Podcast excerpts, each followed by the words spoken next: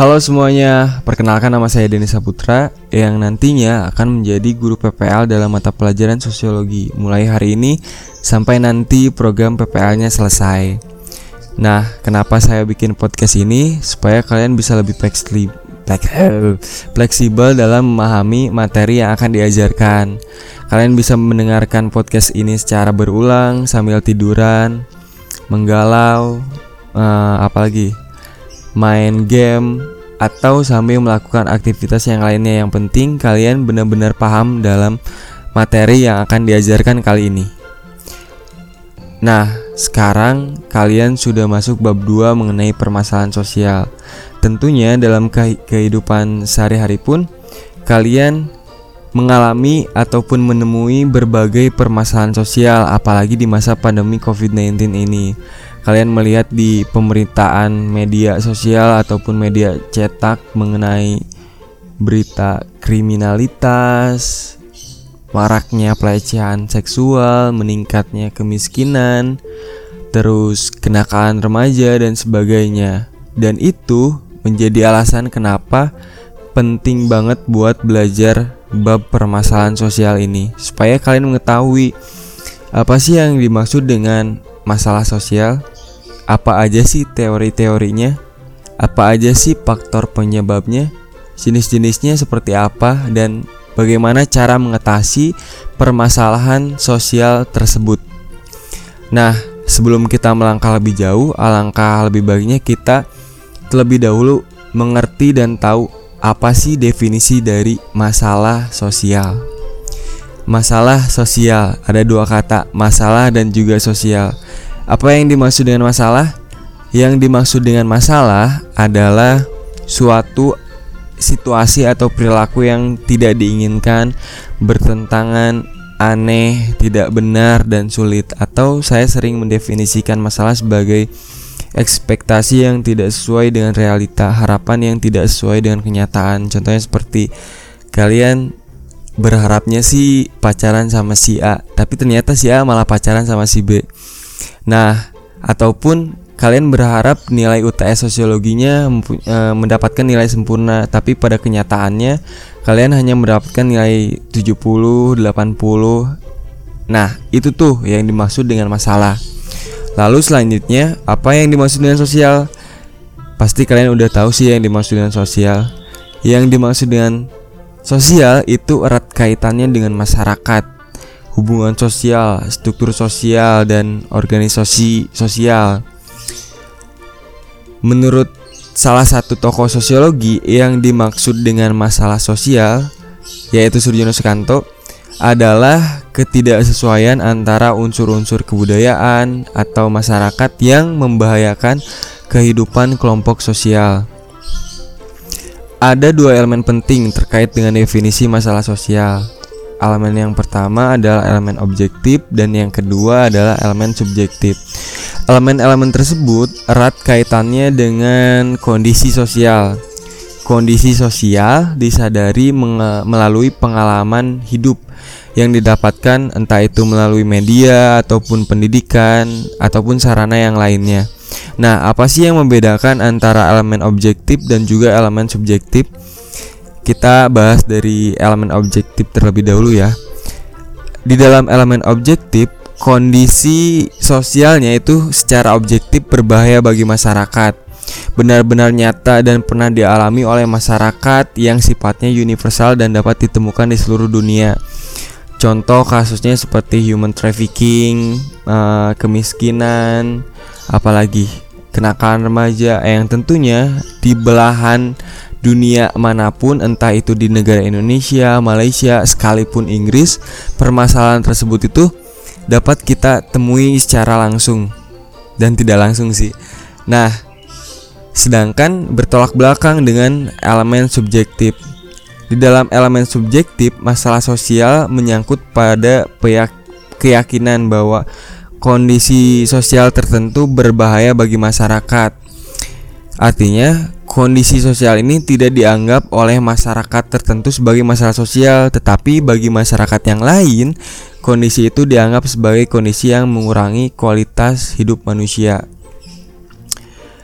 Kenapa bisa seperti itu? Karena masalah sosial tuh berbeda antara masyarakat yang satu dengan masyarakat yang lain. Perbedaan ini tuh dipengaruhi oleh perbedaan nilai, keyakinan pengalaman hidup, periode sejarah dan sebagainya. Contohnya seperti minum teh di Inggris pada abad ke-17 hingga abad ke-18 itu dianggap berbahaya bagi kesehatan dan memiskinkan bangsa. Namun saat ini Inggris dikenal dengan tradisi minum teh pada sore hari.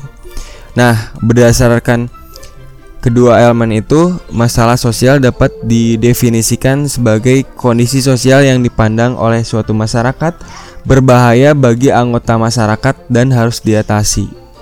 Dari definisi ini, ada empat hal yang perlu kita perhatikan. Pertama, Penggunaan istilah masalah sosial menunjukkan bahwa ada sesuatu yang salah. Kedua, masalah sosial adalah kondisi sulit yang mempengaruhi tidak hanya satu orang, tetapi sejumlah besar masyarakat. Ketiga, definisi masalah sosial mengandung optimisme untuk dapat diubah. Dan yang terakhir, yang keempat, masalah sosial adalah kondisi yang harus diubah. Untuk itu, sesuatu perlu dilakukan. Masalah sosial sendiri dapat dilihat dari teori fungsionalis, teori konflik, dan teori interaksi simbolis. Namun saya hanya menjelaskan secara garis besarnya saja. Jika kalian lebih kepo, penasaran, pengen tahu lebih jelas, kalian bisa cari penjelasan yang lebih jelas di internet atau buku-buku yang terkait uh, agar wawasan kalian bisa bertambah gitu. Apalagi kalau nanti kalian kuliah teori-teori yang dibahasnya akan semakin lebih mendalam, kompleks dan bikin pusing pokoknya mah. Nah, kita mulai dari teori fungsionalis. Teori fungsionalis ini uh, si tokonya tuh yaitu Emil Durkheim, Talcott Parson, Robert Mertens uh, dan sebagainya gitu. Menurut teori fungsionalis ini, semua bagian masyarakat seperti keluarga, ekonomi dan sekolah mempunyai fungsinya masing-masing keluarga membesarkan anak, sekolah mengajarkan pengetahuan, dan lembaga ekonomi menyediakan pekerjaan. Semua bagian masyarakat ini saling bekerja sama untuk membangun tatanan sosial yang stabil. Jika salah satu bagian dari masyarakat ini tidak menjalankan fungsinya dengan baik, maka terjadilah ketidakteraturan sosial dalam bentuk masalah sosial. Nah, dalam teori fungsionalis juga ada dua pandangan tentang masalah sosial. Kedua pandangan itu berasal dari patologi sosial dan juga disorganisasi sosial. Apa sih yang dimaksud dengan patologi sosial? Patologi sosial itu ilmu tentang gejala-gejala sosial yang dianggap sakit yang disebabkan oleh faktor sosial atau ilmu tentang asal-usul dan sifatnya penyakit yang berhubungan dengan hakikat adanya manusia dalam hidup masyarakat. Nah, menurut patologi sosial itu sendiri, masalah sosial bagaikan suatu penyakit dalam tubuh manusia. Penyakit ini disebabkan oleh salah satu sistem organ atau sel tubuh yang tidak bekerja dengan baik. Penyakit sosial ini seperti kejahatan, kekerasan, kenakalan remaja tumbuh dalam masyarakat karena peran institusi yang gagal gitu. Entah itu dari keluarganya agamanya ekonomi atau politik yang sudah tidak memadai lagi. Di sini proses sosialisasi atau atas nilai dan norma tidak berjalan dengan baik. Untuk mencegah dan mengatasi masalah sosial ini orang harus menerima sosialisasi dan pendidikan moral yang memadai Hal ini dapat dilakukan dengan perbaikan di institusi seperti keluarga, sekolah, dan agama.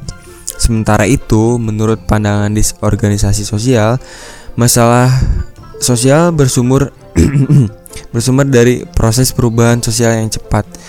Seperti seperti ini, lagi pandemik COVID-19 Pembelajaran yang asalnya luring menjadi daring saya bertemu dengan Anda dalam bayang-bayang suara yang harusnya bertatap muka secara langsung gitu atau dalam bidang ekonomi banyak perusahaan yang bangkrut, banyak karyawan yang di PHK sehingga mereka tidak mempunyai pendapatan dan akhirnya mereka melakukan kejahatan seperti kriminalitas, pencurian, pembunuhan dan banyak yang lainnya. teori konflik. Tokonya itu yang terkenal dengan buku Das Kapitalis yaitu Karl Marx dan satu lagi ada Rabdah Rendop. Dalam perspektif teori konflik ada dua pandangan tentang masalah sosial. Teori Marxis dan teori non-Marxis. Teori Marxis itu sejalan dengan pemikirannya Karl Marx yang memandang bahwa masalah sosial muncul karena ada ketidaksetaraan kelas dalam sistem kapitalis. Dalam sistem ini ada kelas borjuis dan ada kelas proletar. Kalian tahu sendiri apa yang dimaksud dengan borjuis dan proletar mungkin kaum borjuis adalah kaum pemilik modal, pemilik faktor produksi seperti pabrik dan mesin sementara kaum proletar distereotipkan dengan apa ya uh, masyarakat kelas rendah dan identik dengan kaum buruh, dua kelas ini pasti terkunci dalam konflik.